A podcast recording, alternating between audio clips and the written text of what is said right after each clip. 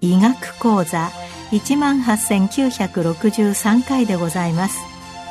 全国の医師の皆様毎週火曜日のこの時間は日本医師会の企画で医学講座をお送りしています今日はマスクと熱中症対策について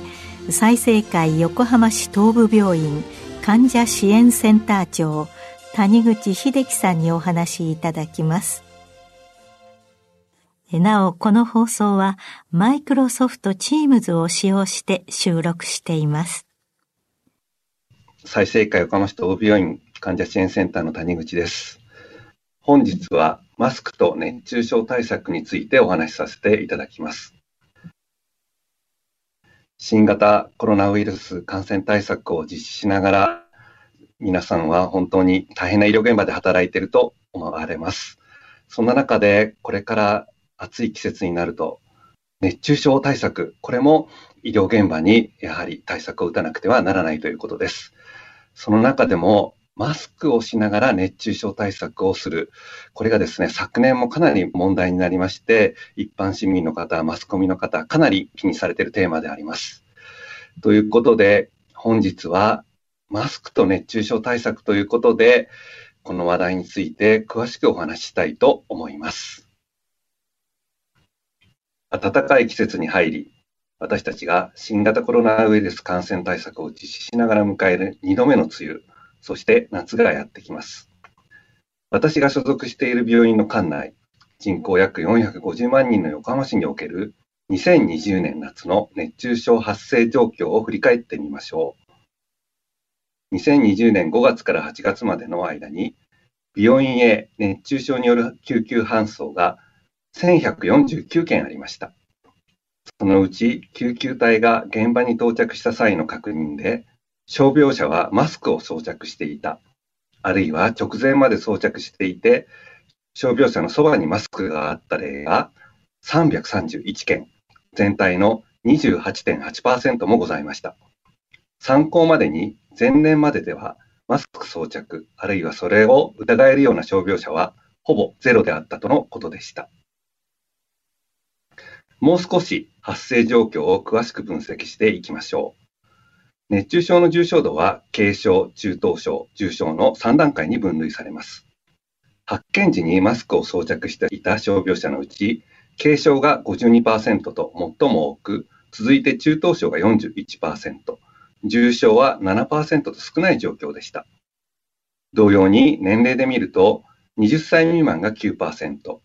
20から64歳の成人層が65%と最も多く、65歳以上は35%と少ない状況でした。また、時間的特徴も明らかになりました。マスクをつけたまま熱中症になった傷病者の95%以上が6時から22時に搬送されておりました。一方、夜間にマスクを装着して熱中症になった例はほぼおりませんでした。以上から熱中症の発見時にマスクを装着、あるいは直前までつけていたと考えられる傷病者の傾向として、時間帯は日中に多く、年齢は65歳未満の成人層に多く、重症度は軽症から中等症の熱中症が多いことが判明しました。その中には子供たちが30で9%も含まれており、マスク装着による影響が考えられました。以上の昨年の横浜市における熱中症の発生状況を参考に、マスク装着による熱中症対策への影響を考えてみましょう。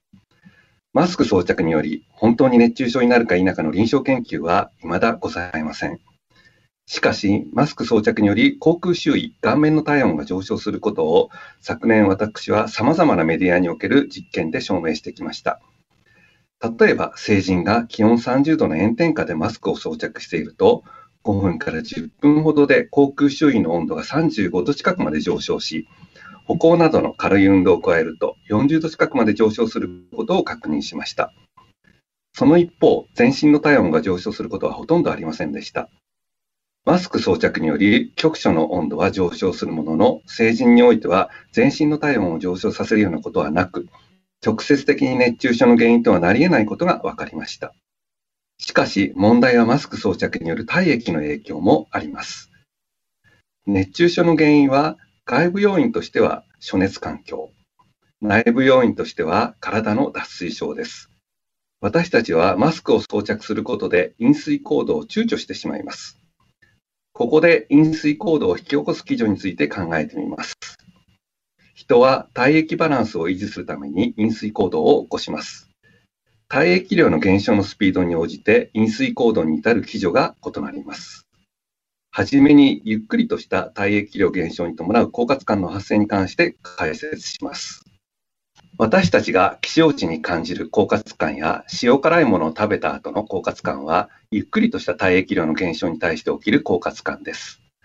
その基準は体内の水分が減少すると血清浸透圧及びナトリウムイオン濃度が上昇することから始まります。これらの血液所見の変化に応じて、視床下部にある狡猾中枢が刺激されて、飲水行動を起こさせます。唾液の分泌も減らすので、さらに狡猾感が強くなります。次に、急激な体液量の減少に伴う狡猾感の発生基準について解説します。例えば、熱中症による大汗をかいた時の狡猾感、下痢や嘔吐時の狡猾感などがこれにあたります。激しい下痢などの急激な体液量減少の際には、血液学的な変化が出現するまでもなく、生命を守るために、すぐに狡猾中枢が刺激されて飲水行動が誘発されます。具体的には、血圧の低下、筋脈、血液量の減少を、頸動脈、左心房、子宮体にある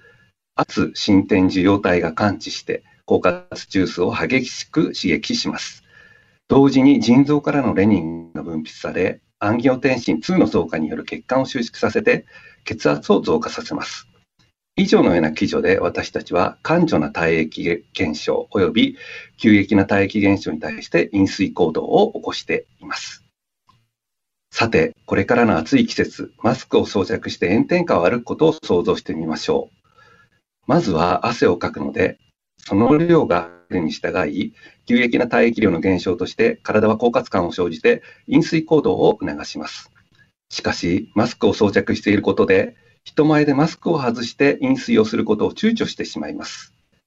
また、自分の呼気がマスクにより体外に排出できずに口腔内にこもり、口腔内が湿潤され、狡猾感をさらに強く感じにくくなります。この結果、体内の水分が減っているのにもかかわらず、水分補給が滞り、脱水症を呈する危険性が増すのです。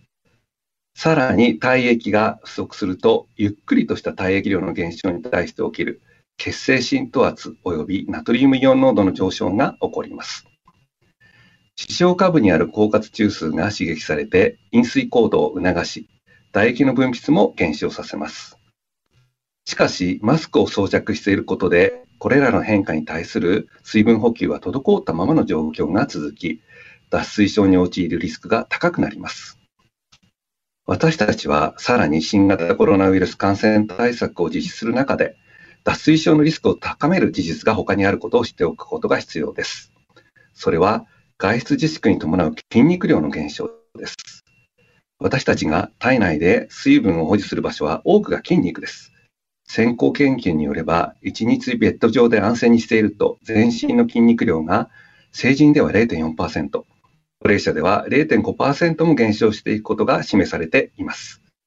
長期間の外出自粛により成人でも筋肉量が減少し、もともと筋肉量の減少している高齢者でもさらに筋肉量が減少していることが考えられます。その結果として全身の体液量が減少していると考えられます。ここまでの話をまとめると、成人ではマスク装着による体温上昇はないであろう。しかし、マスク装着による体液量の減少が起きていることに気づきにくく、飲水行動も躊躇してしまうために、脱水症を呈する危険性があると言える。外出自粛による筋肉量の減少も伴っており、外出時にマスクを装着して水分補給を怠ってしまうと、脱水症になり、そこに暑さが加わると熱中症を起こしやすくなるリスクが想定されます。その結果が冒頭で紹介しました昨年度のマスクを装着したままで熱中症になった傷病者が増えたことに反映されている可能性が考えられます。今年は暑さもさらに増し、マスク装着及び外出自粛も継続される可能性があります。さらなるマスク装着に伴う熱中症搬送者が増える可能性があります。その対策に関しては最後にまとめてお話しいたします。その前に子どもたちにおけるマスク装着による熱中症の危険性についてお話したいと思います。成人と違い子どもたちの場合はマスク装着による影響が体温変化に出やすいと考えられます。その理由は子どもたちの呼吸様式の特徴にあります。成人では胸郭が十分に発達しているので、1回の換気量を多く稼げ、1分間あたり10回から15回程度の呼吸で生命を維持できます。また、汗、汗腺もよく発達しているので、体温コントロールを呼吸に頼る必要がありません。一方、子供たちでは、胸郭が未発達で1回の換気量が少なく、それを補うために1分間あたり30から40回程度の呼吸回数が必要になります。さらには汗腺も未発達のために体温コントロールを呼吸に頼る割合が多くなります。つまり子供たちにとってはマスクを装着することで呼吸に負荷がかかり、体温コントロールも十分にできなくなるのです。不感常設として呼気から奪われる水分の割合も成人よりも多くなります。その結果として子供たちでは暑い季節においてマスクを装着することで体温が上昇して体内の水分を奪われ十分な水分補給をしていないと脱水症、場合によっては熱中症にさえなることがあるのです。子供たちでは成人よりもさらにマスク装着が熱中症発生のリスクを高めることになります。以上の状況から最後にマスク装着時における熱中症対策をまとめたいと思います。まず、成人でも子供たちでも熱中症対策の要は暑熱環境の回避と脱水症予防で共通する項目です。それでは、マスクや水分補給はどのように対策すればよいのでしょうか。はじめに、成人においては、暑い環境でマスクを装着する必要がある場合には、こまめな水分補給と、可能な限りマスクを外せる時間を作ることです。幸いにも、水分補給をする際にはマスクを外さざるを得ません。したがって水分補給を意識することが大切になります。ここで注意すべきことは、狡猾感を目安に水分補給をしていては、水分補給の機会を逸してしまう恐れがあることです。特に高齢になればなるほどその危険性が高まります。適切な方法は計画的な水分補給、つまり時間を決めてこまめに水分補給の機会を作ることです。暑い中、外出する場合には、あらかじめ20分おき、あるいは30分おきに給水タイムを決めてから出かけるようにしましょう。摂取する飲料は水やお茶で構いません。量は一度に多く取ると排尿が促されてしまうので、大汗をかいていなければコップ1杯、約 180ml 程度で十分です。私はこの一連の行動が取りやすいように、3取るという言葉を提唱しています。外出時には人と距離を取る、マスクを取る、水分を取るの3つの取るを定期的に実施しましょう。一方、大汗、具体的には下着が汗で濡れる程度になったら、スポーツドリンクや経口水液などのナトリウムイオンが含まれた飲料を摂取する必要があるでしょう。特に熱中症の初期症状である立ちくらみ、めまい、足をつるなどの症状が出たら、すぐに経口補水液を取るように備えましょう。こういう時に備えて、暑い季節の外出には経口補水液を予防的に持参しておいても良いかもしれません。現在では軽量で持ち運びしやすいゼリータイプのものも販売されております。次に子供たちの場合です。日本小児科学会から昨年に乳幼児のマスク着用の考え方として指針が出されました。内容は次のようになっています。乳幼児は自ら息苦しさや体調不良を訴えることが難しく、自分でマスクを外すことも困難です。また、正しくマスクを着用することが難しいため、感染の広がりを予防する効果はあまり期待できません。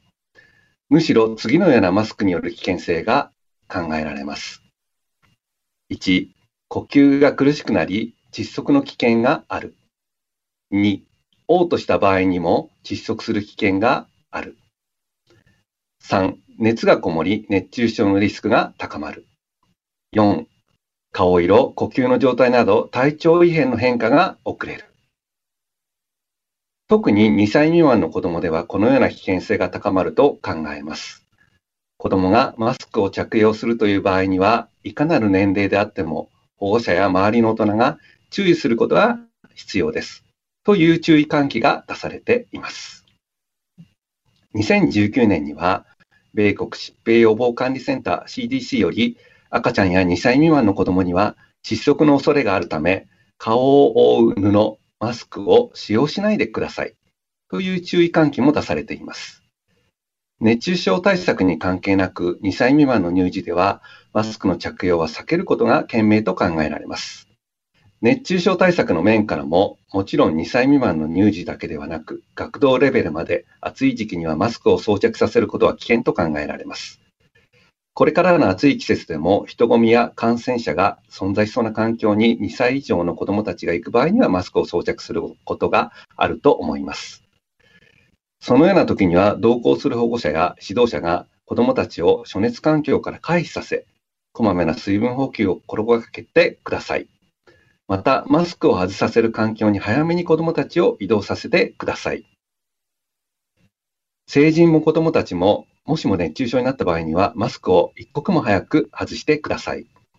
周囲で解除する方々は、きちんと自分たちを新型コロナウイルス感染症から予防できるように努めてください。昨年の横浜市の状況にあったような傷病者がマスクをしたまま救急車を待つようなことがないようにしてください。来たる暑い季節、そして新型コロナウイルス感染対策、この2つの難題から国民を守るために、先生方の適切な指導が望まれます。ご清聴いただきありがとうございました。今日はマスクと熱中症対策について、再生会横浜市東部病院患者支援センター長谷口秀樹さんにお話いただきました。なお、この放送はマイクロソフト Teams を使用して収録いたしました。